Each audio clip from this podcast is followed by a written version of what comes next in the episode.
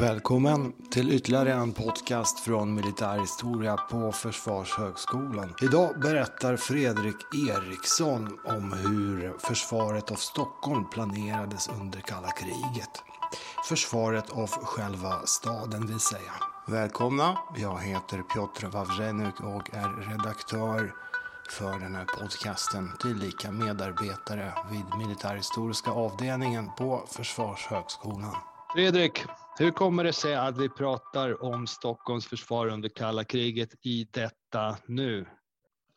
Ja, an anledningen till att vi, vi valde att, att, spela in det här just nu, det är ju att eh, Rysslands överfall på, på Ukraina eh, ger oss anledning att faktiskt tänka på vad är eh, strid i bebyggelse egentligen? Och hur har man, vad är det vi ser som händer i Ukraina idag?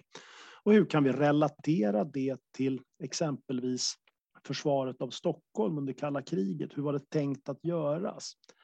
För att flera av de sakerna som vi, vi ser sker i Ukraina nu med artilleribekämpning in mot städer, Eh, vi har luftlandsättningar för att ta flygfält och centrala platser och såna här saker. Det var ju precis det här man befarade skulle ske även gentemot Stockholm under kalla kriget. Så att det finns, det finns liksom en, en, en kontext idag som vi kan försöka överföra eh, till vår egen stad, där vi nu befinner oss i Stockholm och, och faktiskt börja prata om olika platser som skulle försvaras med, olika hjälp av, med hjälp av olika medel under kalla kriget. Om vi zoomar in på Stockholms försvar.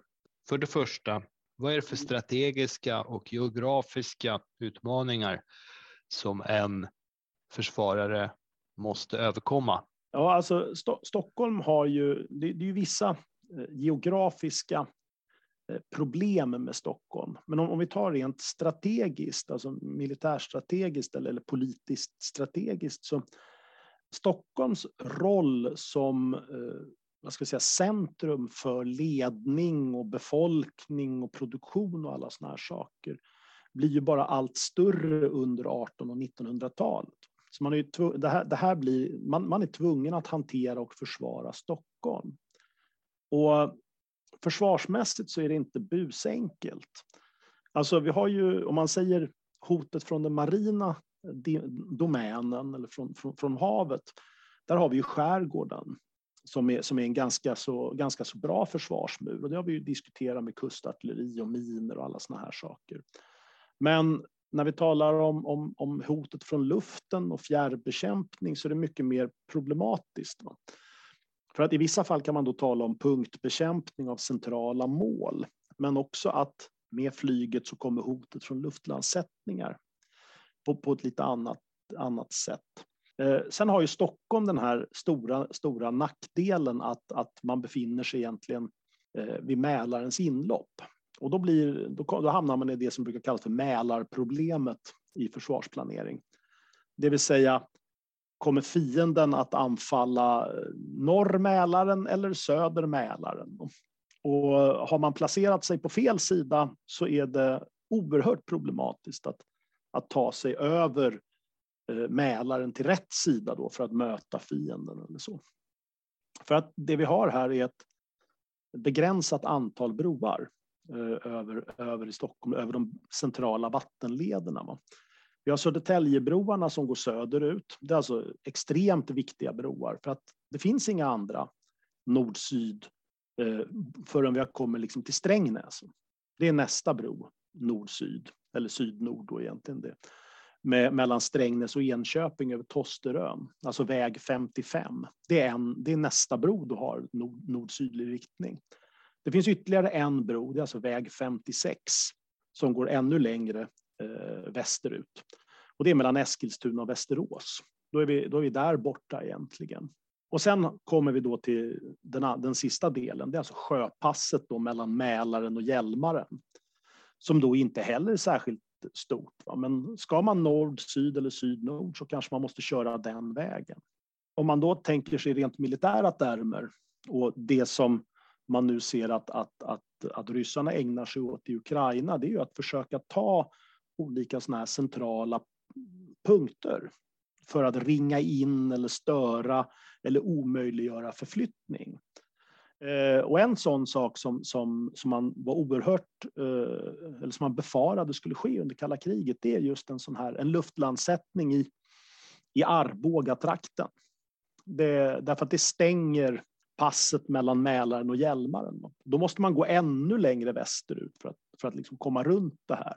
Så att det finns några sådana här, här eh, oerhört komplicerade geografiska strategiska platser i Stockholmsområdet. Sen har vi det andra som, som man då ser också idag. Det är ju flygfälten. I denna stund så har ju, har ju ryssarna i Ukraina försökt genomföra ett antal luftlandsättningar på flygfält just för att ta dem och sen kunna flyga in ännu mer förband i de här, på de här flygfälten. Och då ska vi då minnas att är många, många får, får, bilden att eh, fallskärmsjägare och såna här, det, det är liksom en enskild soldat med, med handeldvapen. De här ryska förbanden är inte alls det. Det är någonting mycket, mycket mer. Eh, det har i och för sig varit med blandad framgång. Det har varit med oerhört blandad framgång, mm. absolut. Det behövs ju någon, alltså man behöver ju ta det här flygfältet och om det är någon där som sätter sig till motvärn så blir det jättejobbigt. Eh, kan bli väldigt jobbigt därför att just de här luftlandsättningsförbanden är ju som mest sårbara i det första läget. För att har de väl börjat flyga in sina liksom, vapensystem, då blir det mycket jobbigare. För de här ryska förbanden man talar om under kalla kriget och idag, de har ju alltså pansarskyttefordon som kan flygas in eller även släppas med fallskärm. De har olika pansarvärnskanonvagnar och robotvagnar och luftvärnssystem och granatkastarsystem. Alltså det här är tungt utrustade förband som det är ett ordentligt problem att slå ut om man inte själv har tunga förband. Det absolut mest framgångsrika det är att det är någon som faktiskt möter dem i själva, luft, i själva landsättningstillfället. Och det, här, det här hade man förberett under kalla kriget och vi lär väl komma till det lite längre fram. Men, men tittar man just på de här flygfälten så i Stockholmstrakten så finns det ju flera stycken. Eh, vi har Arlanda. Arlanda blir egentligen huvudflygfält på, på 60-talet. Det öppnade 1960. Innan dess är det ju Bromma som är huvudflygfältet i Stockholm. Men där finns också Barkarby som är det militära flygfältet. Söder om stan finns ju Tullinge som är också ett av flygfälten. Vi har eh, lite tidigare än det Skarpnäck, Skarpnäcksfältet, eh, som nu håller på att bebyggas under 1980-talet. Så att det, det inte, blir inte egentligen ett, ett, flygfält längre. På Ekerö så finns det som heter Skå, Skå-Edeby flygfält. Eh, ligger på, på, på, på, liksom på utåt eh, och sen har vi Gärdet inne i Stockholm som inte är ett flygfält men som är ett ganska stort och fint öppet fält om man nu talar luftlandsättning och helikoptrar och, och den typen av, av, av, saker. Så att vi har då liksom försvaret av Stockholm i, i, i det stora perspektivet. Det är det vi ser just här nu när vi diskuterar just med broarna över Mälaren, flygfälten norr söder Stockholm och lite större kontext egentligen. Om vi zoomar in ytterligare och tittar på själva staden Låt oss börja med Frescati, universitetsområdet. Lite oskyldigt, numera blå lådor, glada studenter i strumplästen. Men där låg det en del viktiga anläggningar. Kan du berätta mer? Det du, det du pratar om nu är, är ju det som brukar kallas för stridsvagnsspärren vid, vid, vid Liljanskogen det här är en, alltså man kan ju fortfarande idag gå och titta i skogsbrynet och så ser man att det ligger ganska stora betongklumpar där. Och det är alltså fundament som är till för att spärra vägarna i det här området. Det är alltså förberedda stridsvagnsspärrar. Det här ingår i det som kallas för den inre H-linjen. Alltså du har en yttre H-linje och H-linje är huvudstadslinjen. huvudstadslinjen. Ja. Så vi har den yttre H-linjen som är liksom försvaret ute i de här periferierna. Sen har vi den inre H-linjen och det är när vi börjar närma oss Stockholm, alltså staden. Eh, och den norra delen, den går från, från norra Värtan, eller lilla Värtan, och så in mot norra, det som kallas för norra Djurgårdens stridsvagnsspärr. Det är DHV vid Stockholms universitet. Och sen så går den till Bellevueparken. Eh, och i Bellevueparken så ligger ett sånt här näste Eh, som byggdes under, under andra världskriget, alltså luftvärnsställningar som ligger uppe i Bellevueparken med alltså en bunkeranläggning för, för luftvärnsautomatkanoner och liknande. Detta är en, en, eh, det här är en av de liksom, stödjepunkterna som finns. Och från Bellevueparken så fortsätter den norra linjen bort till Tranebergsbron. Och beroende på om man ska använda Tranebergsbron själv eller inte så kanske den är sprängd och om man då inte an behöver använda den. En annan del av försvarsområdet, eh, alltså det som är H-linjen, den går vid Gärdet och Kaknästornet, alltså de här Kaknäsområdet ute på, på, på Djurgården. Och det handlar just om att man är, är, är rädd för, för luftlandsättningar på Gärdet. Där har man nämligen plats att fälla ganska stora förband om man nu behöver det. Och där finns det alltså ett förberett försvar för att hantera eh, en, en sån del. Den södra linjen den går från Finnboda varv, Hammarby sjö, alltså bortåt Nackatrakten. Eh, och sen så går den längs Södermalm bort till, till Tantolunden egentligen. Och i Tantolunden så ligger också sådana här luftvärnsställningar från andra världskriget som är en sån här, här stödjepunkt egentligen. Det finns ytterligare en sån på, på, på Långholmen. Det finns en ute på Lidingö, eh, Käppalaställningen som den brukar kallas. Eh, sen har vi då liksom flygfälten, Bromma och Barkarby, där det finns flera sådana här ganska starka försvarsförberedelser, starka enheter. Sen, är det, alltså, sen finns det en, en sån här Eh, en linje innanför det här. Va? Som är, som är det, det om saker börjar bli riktigt problematiska egentligen. Och den kallas för Stenstadslinjen. Det är den innersta försvarslinjen i, i Stockholms stad. Och på Norrmalm, då om vi tittar på de nordliga delarna, så följer försvarslinjen, alltså den går norrut eh, Rådmansgatan bort till Karlavägen. Och sen länkar ni linjerna på Östermalm. Och den nordöstra delen, nordöstra delen då egentligen av, av det här, den länkar på den norra linjen vid Karlavägen och så följer den Engelbrektsgatan ner till, till Birger och så vidare ner till Nybroviken. För att som man ser här så länkar man hela tiden i vattnet i Stockholm egentligen. Då så, så vattnet är ju en ytterligare försvarslinje. På Kungsholmen så följer då det som kallas för den västra försvarslinjen Polhemsgatan mellan Karlbergs kanal och, och, och Riddarfjärden egentligen. Så det är alltså en, en, en linje som går över, över Kungsholmen. På Södermalm så finns det ytterligare en, en sån här linje.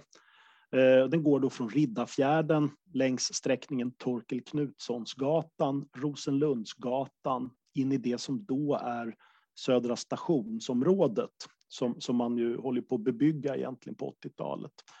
Eh, men Södra stationsområdet är, är, är en, en sån här, och sen så går det till Katarina kyrka och sen från Katarina kyrka ner till Stadsgården. Och det ni då ser om ni börjar liksom, om, om ni är sådana kalenderbitar så ni sitter med kartor och ritar in försvarslinjerna så ser ni att det handlar om att försvara broarna och övergången över vattendragen egentligen i Stockholm. Men det som man måste tänka, alltså Stenstadslinjen, det namnet är, är ganska talande för vad det här handlar om. Och det är det som man diskuterar nu om, om vad som händer i Ukraina. Va?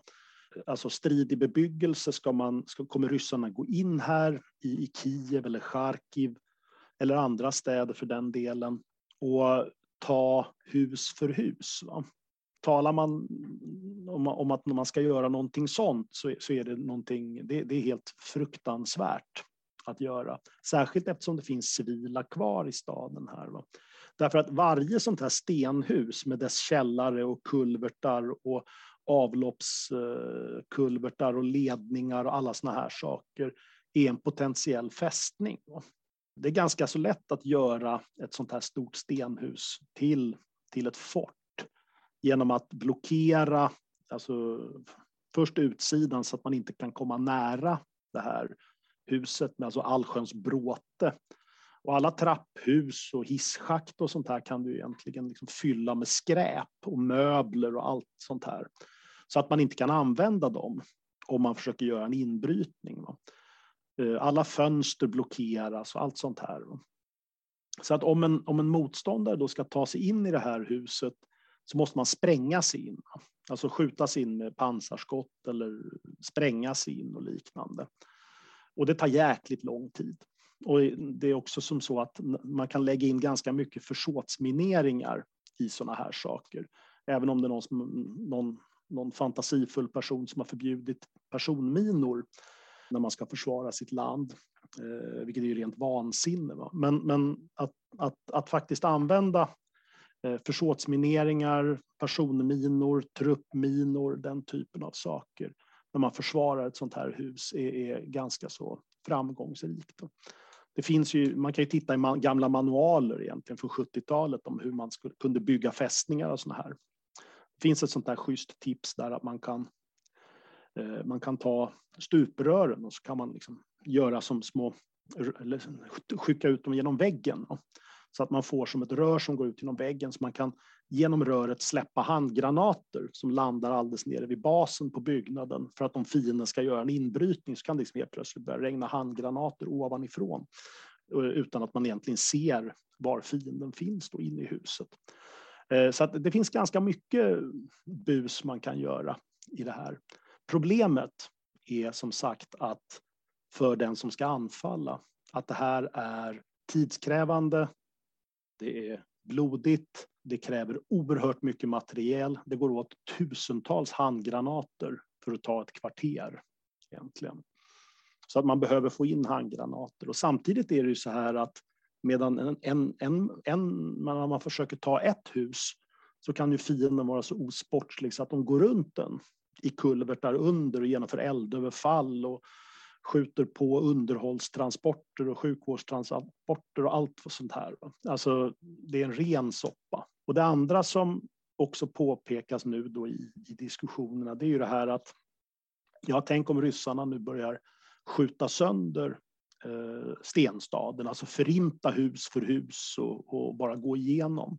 Det, kan man, det, det, är ju en potentiell möjlighet. Det man däremot kan påminna om då är ju, är ju exempelvis Stalingrad under andra världskriget, där tyskarna gör det.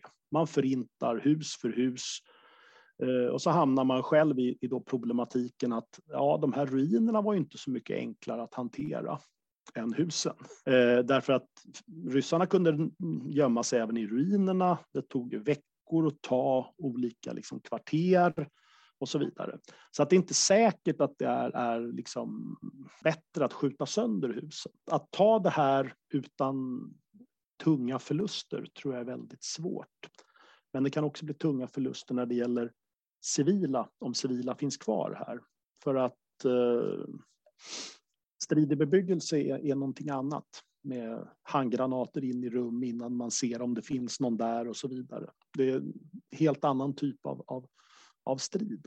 Vi har erfarit att det fanns en stor mängd förband i Stockholm under kalla kriget, mm. Eh, utspridda över området. Eh, men vi ska fokusera på 1980-talet i anknytning till kalla krigets sista stridsplan, 1983 års stridsplan mm. nämligen. Kan du berätta lite om de förband som fanns och hur stridsplanen såg ut? Det här är den, den senaste stridsplanen egentligen som är, är offentlig, som vi, eller som vi vet någonting om. Och, och tittar vi då på, på 1983 års stridsplan för, för FO 44 som det här är, alltså Stockholms försvarsområde, försvarsområde 44. Så det man antar så där generellt är ju att, att fienden antas anfalla eh, Stockholm för att då sätta rikets ledning ur spel, påverka eh, Sveriges moral och försvåra mobilisering. Just genom att slå ut ledning och olika såna här eh, transporter och, och, och, kommunikationer. Det man befarar att, att, att fienden ska göra är just att ta flygfält, eh, olika ledningsfunktioner och spaningsfunktioner inte minst, alltså radaranläggningar och staber och sådana där saker. Men också luftvärn och broar, det vill säga kommunikationsleder. Där. Så att den uppgift som, som försvarsområdesstaben har är att avvärja fientligt framträngande på marken i Stockholm och vidare in i Mälardalen. Och det som man ytterst ska göra är att försvara stenstaden och ett antal viktiga byggnader. Jag kommer till vilka sen. Eh, men också broarna i Stockholm. Stockholms broar för genomfart och broarna vid Södertälje. Ytterligare en punkt som är oerhört viktig att försvara är Nackasändarna. Eh, alltså möjligheten att kunna nå ut i riket. En annan är FRA, Försvarets radioanstalt ute på Lovön. Det är också en, en, en jätteviktig eh, sak. Och försvarsområdena de kommer på, på, under andra världskriget och är egentligen fasta eh, staber med ansvar för lokalförsvar. Så de är alltså, har då lokalförsvarsförband till sitt förfogande, det vill säga oftast äldre värnpliktiga. Men Stockholm är, är, är, lite speciellt. Så i Stockholms fall så är det så där att man kanske kommer underställa ganska stora förband under försvarsområdesstaben för olika specifika uppgifter. Och talar vi under 80-talet så skulle det Stockholm, eller FO44, sannolikt underställas eh, eller tillföras eh, den som kallas för infanteribrigad 45. 4-5. Älvsborgsbrigaden, som är alltså under uppsättning då i, vid I15 i Borås. Och den skulle då möjligen underställas eh, försvarsområde 43 i Strängnäs, som är en, en sån här plats. Brigaden där den höglärde Fredrik Tissner i sin ungdom tjänstgjorde. Ja, precis. I sin ungdom gjorde han det. I Älvsborgsbrigaden har jag för mig att det. Eh, den här är ju under uppbyggnad på 80-talet. Så att den är inte, fär, den är inte, en färdig IB77 än. Och därför så finns det delar ur det som är en äldre brigadform, kallas för IB66M. Eh, resterna från Gula brigaden som den kallas, alltså Svea Livgardes brigaden, eh, cykelskyttebrigad. Så då har man bataljoner ur den som är liksom underställda eh, Stockholmsförsvaret, eller i det här Strängnäs, försvarsområdet i Strängnäs. I Strängnäs så ligger också det som är milostaben för östra militärområdet som Stockholm tillhör. En annan väldigt viktig, ett annat väldigt viktigt förband för försvaret av Stockholm är Sörmlandsbrigaden. Eh, och Sörmlandsbrigaden, eller MEK B10 som den heter under 80-talet, eh, den är inte färdig heller 1983. För att eh, den här brigaden finns ju under andra världskriget och 50-tal och sådär som en pansarbrigad. Eh, sen så läggs det ner 1974, tror jag, och är därefter lite infanteribrigad. Och sen så lite andra förbandsnedläggningar i den här cirkusen. Så att 1982 så fattar man beslut om att vi ska sätta upp den här Sörmlandsbrigaden igen. Men man har inte tillräckligt mycket stridsvagnar. Eh, så att därför blir det en mekaniserad brigad. Så att det är alltså egentligen en, en stridsvagnsbrigad fast utan tillräckligt med stridsvagnar. Eh, så man har andra såna bandpansarvärnskanoner och såna här saker med sig. Men den har i uppgift att faktiskt slåss för Arlanda. Den ska slåss på Arlanda. Och en av bataljonerna i den här brigaden är en så kallad prioriterad snabbbataljon just för Arlanda. Så den har alltså en kortare mobiliseringstid egentligen. Och den mobiliserar då i närheten av Arlanda för att väldigt snabbt kunna sättas in. Så Stockholm under den här tiden, alltså 80-tal, är indelat i fem försvarsgrupper. De är en egen liten gruppstab och liknande. Om man tittar på norra Stockholm och Arlanda-problematiken så har vi det som den kallas för Grupp Sigtuna, den som ska liksom hantera det här området. Och den ska då avvärja luftlandsättning, den ska försvara flygvapnets stridsledning och en av de absolut viktigaste delarna som brigaden har att göra, eller eh, Grupp Sigtuna har att göra, är att försvara och skydda broarna eh, Stäket, Eriksund och Sigtuna. För att möjliggöra då att med den här brigaden, Sörmlandsbrigaden från Strängnäs, ska kunna ta sig fram. Och brigaden ska ju då liksom hantera Arlanda. Men i det här området så finns också det som kallas för Alltså den lyder under en gruppstab och försvarsområdena har lite olika typer av gruppstaber.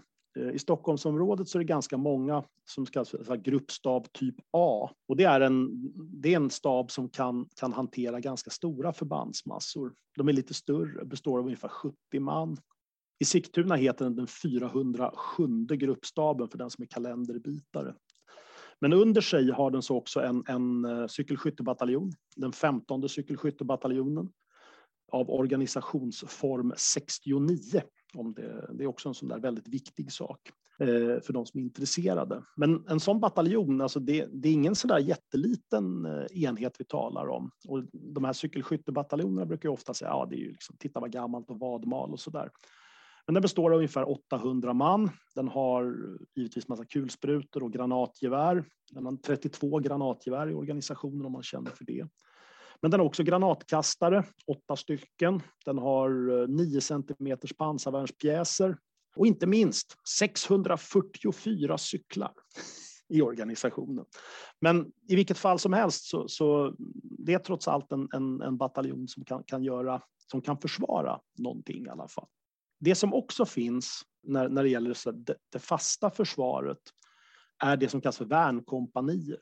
Och värnkompanier är, är, är liksom fasta försvarsanläggningar med kulsprutor och liknande. Och det finns lite olika varianter. De som ligger vid, vid flygfält eh, har det som kallas för värnkanoner oftast. Och det här är alltså äldre stridsvagnstorn som man, som man sätter fast på en bunkeranläggning. Eh, och det är stridsvagnstorn från andra världskriget och framåt egentligen. Eh, men det är främst andra världskrigstorn. Den, den vanligaste varianten den, den heter det är alltså stridsvagnstorn modell 38 som har en liten kanon på sig, en 37 mm kanon. Men det här ligger då oftast på flygfält för att hindra luftlandsättningar och, och även kunna, kunna liksom skjuta sönder saker. Andra sådana här viktiga förband som finns eh, i Stockholmsområdet och på andra ställen också ska man ju säga. Det är alltså lokalförsvarsluftvärnsplutoner, det vill säga autom, luftvärnsautomatkanoner. Det som brukar, Boforskanoner, 40 mm automatkanoner av olika slag. Eh, det finns ju olika modeller och versioner och utseenden och sådär. Men det finns ganska många sådana utplacerade på olika platser. I Sigtuna så finns det bland annat en som heter den 472 som är förlagd liksom i, anslutning till broar. Sen har vi då också massa hemvärn, alltså ett antal olika hemvärnskompanier i det här. Det heter hemvärnsområden på 80-talet. Eh, man har, inte kallat, man har inte börjat kalla det för kompanier. Men sen finns det liksom massor med olika förband som ligger under en sån här grupp och särskilt under en sån här försvarsområde. Jag tänker inte nämna alla, för det, det, det, det är liksom sida upp och sida ner av olika enheter. Men det finns sådär 162 regionala vädercentralen, det kan ju vara bra att veta. Liksom. Och 162 det antyder att den tillhör F16, alltså F16 i Uppsala som är den som sätter upp det och så vidare. Det finns också en annat sånt där förband som är ett personlig favorit. Det är 12 sjukvårdstransporträlsbusskompaniet. Det är inte illa, består av 123 man. Det är ett markoperativt förband som är un, alltså underställt FO44. Eh, men de har alltså i uppgift att, att med hjälp av rälsbussar eh, ordna sjuktransporter exempelvis. Och det, man kan det är som lista upp och lista ner av såna här, såna här förband. Men om vi tittar specifikt på på Arlanda, för att en undergrupp här till Sigtuna är just Arlanda-försvaret. Och där finns det då eh, ett antal sådana här värnkompanier och luftvärnsautomatkanonkompanier och sådana här saker. Alltså ganska, ganska mycket. Det finns tre värnkompanier på Arlanda bland annat. Men det finns också en, en, en förband som heter 164 flygfältsarbetskompaniet och de har i uppgift att blockera och förstöra landningsbanor. Start och landningsbanor ska förstöras så att det här inte kan användas. Så det finns alltså ett, ett förband som är avsett för att göra just det här. De kan också reparera vid behov, liksom. men, men om, om fienden anfaller så handlar det om att förstöra så att de inte kan använda det om det nu skulle falla. Det här är liksom vad Grupp Sigtuna ska göra. Sen finns det ju liksom flera sådana här Eh, flygfält. Det som är Grupp Nord, alltså den nordliga delen, den har ju att hantera Bromma flygfält och Barkarby. Eh, samt ytterligare antal viktiga anläggningar. Och det är ungefär samma typ av, av problem som man, som man tänker sig. Och eh, de har också ett antal förband till sitt förfogande, alltså cykelskyttebataljoner och värnkompanier och alla såna här saker. Och det finns också ingenjörförband på både Barkarby och Bromma för att förstöra eh, de här flygfälten. När vi nu börjar komma inåt Stockholm till alltså Sigtuna, där finns det några hemvärnskompanier. Eh, börjar vi komma in närmare Stockholm så ökar befolkningsmängden och då har du också hemvärnsbataljoner. I det här fallet inom Grupp Nord, då, alltså Brommaområdet, så talar vi ungefär om, vi talar om, om tre stycken hemvärnsbataljoner i det här fallet. Eh, de har ju lite varierande storlek egentligen. Kallas för hemvärnskretsar på, på 80-talet. Och här finns det massor med olika typer av förband. Den man kan nämna som är, som är lite, lite sådär spännande, den ligger på Hägernäs. Och det är 44 försvarsområdes specialkompaniet. Eh, och det här är krigsgravkompani. Det är de som ska se till att man har, eh, kan begrava stupade, eh, både egna och fiender. I Stockholm så finns det ju företrädesvis två stycken större gravplatser. Det är inte avsett bara för, för, för Stockholm, utan det här är nog, var nog tänkt för, för, för lite större eh, områden. Men det är Skrubba ute i Älta, alltså vid dagen, dagens strandkyrkogården. Den, så den används som kyrkogård idag. Men där fanns det 21 000 gravplatser eh, i händelse av krig. Den andra är ut, eh, Grimsta, utåt Råcksta till. Eh, med 22 000 gravplatser. Så att det, det, är någonstans de dimensionerna vi talar om när man förbereder antal stupade. Och då inte, sannolikt inte bara Stockholm och sannolikt inte heller eh, Eh, tillräckligt för det man förväntar sig antal stupade om man skulle försvara Sverige. Så det är ungefär det vi talar om. Om vi sen liksom vänder blicken söder om stan så har vi ju det som jag nämnt tidigare, det här med, med liksom broarna Södertälje som är helt avgörande. Vi har Tullinge flygbas. Sen finns det andra flyganläggningar också, Södertörn, med alltså stridsledning och radargrupper och såna här saker. Eh, så Grupp Syd är den som ska förbereda anfall mot, mot eh, luftlandsatta fiender och försvara broarna och, och eh, Tullinge flygbas. Och till det så har man då liksom en, man har en cykelskyttebataljon, man har sin gruppstab. Det man däremot också har är en så kallad fristående skyttebataljon. Och det där är såna intressanta förband som härrör från att man lägger ner brigader under 70 och 80-talet. Det innebär inte att brigadernas förband försvinner, utan det innebär att man flyttar över dem till lokalförsvaret. Och så har, har liksom armén svartbrigader så där, liksom med eh, en gruppstab och så har man massa liksom bataljoner i det här. Eh, och det är ett sätt att eh, lägga ner brigader utan att lägga ner brigader egentligen. Men de där fristående skyttebataljonerna, de är, de är lite spännande för de har också såna här egna artilleripjäser med sig. Så de har ett haubitskompani med sig och lite andra såna där saker. Eh, och det här är en sån här, eh, ett sånt här förband som har det, den 200 eh, första fristående skyttebataljonen som kommer ur den här gamla eh, gula brigaden från, från, från I1. Det här man gör också i de här platserna, på de här platserna när man försvarar olika delar, det är ju det att man anpassar ju försvaret efter vilka uppgifter man har.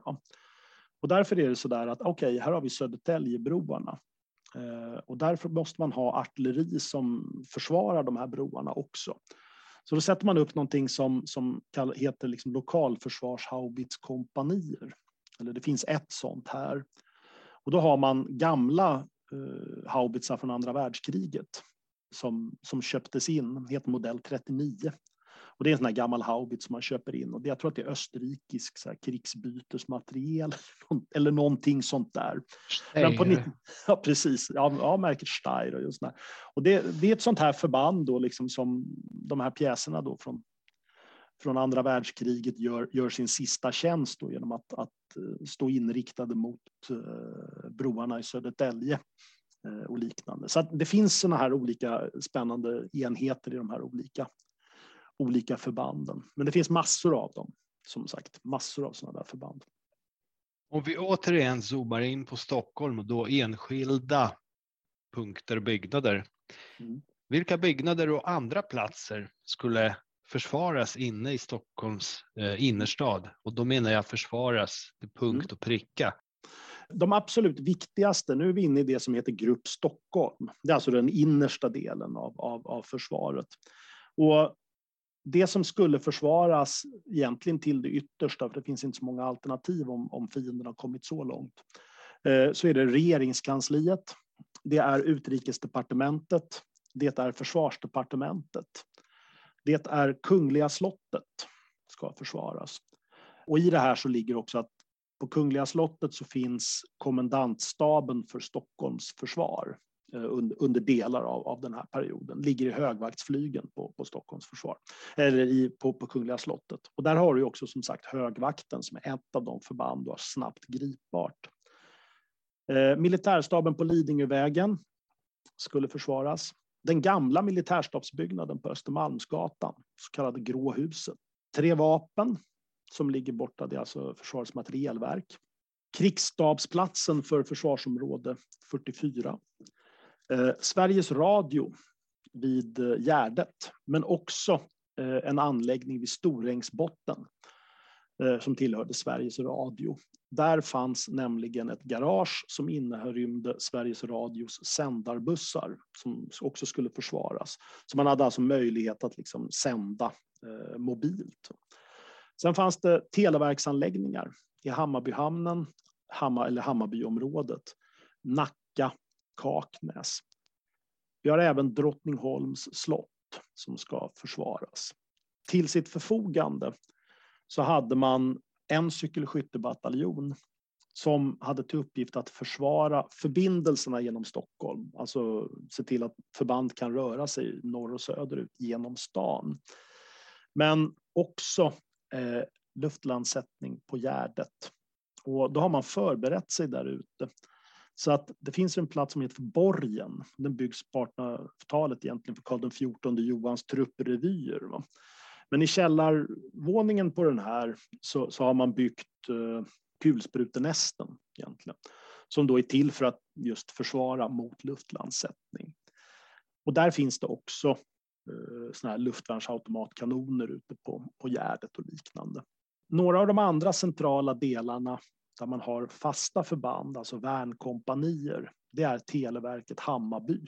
Där finns det ett värnkompani som försvarar egentligen Stockholms teleförbindelser under den här tiden.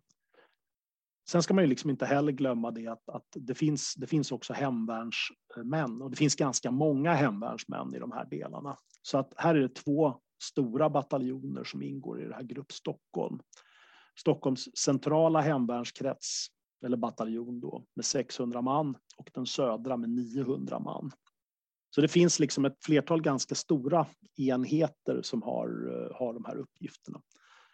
Och så finns det liksom en mängd andra sådana här förband av olika slag, luftvärnsrobotenheter och sådana där saker. Men det är de här centrala byggnaderna det handlar om. Och det är också det som vi, man ser idag, alltså i, i i, med, med, med det ryska anfallet på, på ukrainska städer. Att, att eh, man försöker slå ut regionala Eh, led, byggnader som, som har att göra med ledningen av borgmästarens kansli, den här typen av saker. Va? Som gör det svårare att leda stadens försvar, men också att hantera försörjningen av staden. Det har ju varit en ambition från deras sida, men de har också träffat eh, sjukhus och museer och mm. annat eh, smått och gott i den processen, inklusive bostadskvarter. Mm. Så vi har, det återstår i, i denna stund och vi har, vad har vi idag, 2 mars. Mm. Så det kommer tyvärr att ske mer, mer skada på den ukrainska ja. befolkningen. Ja. Det, det, det, är ju det här som är, alltså just det här stridig bebyggelse är, är någonting fruktansvärt. Va? Lite längre fram under 1980-talet i Sverige så, så börjar man utbilda det som kallas för stadsskyttebataljoner. Det är alltså förband som är specifikt eh, utbildade och utrustade för att slåss eh, i eh, bebyggelse. Jag tror man utbildar tre bataljoner eh, under, under sent 80-tal. Det kan vara fler också, men, men, men det är ganska stora förband det där egentligen. Fredrik, jag får mm. tacka mm. dig så mycket. Vi mm. tackar våra lyssnare för att de lyssnade ända hit. Så hörs vi i en inte alltför avlägsen framtid som jag brukar säga. Mm. Och Slava Ukraini! Slava Ukraini!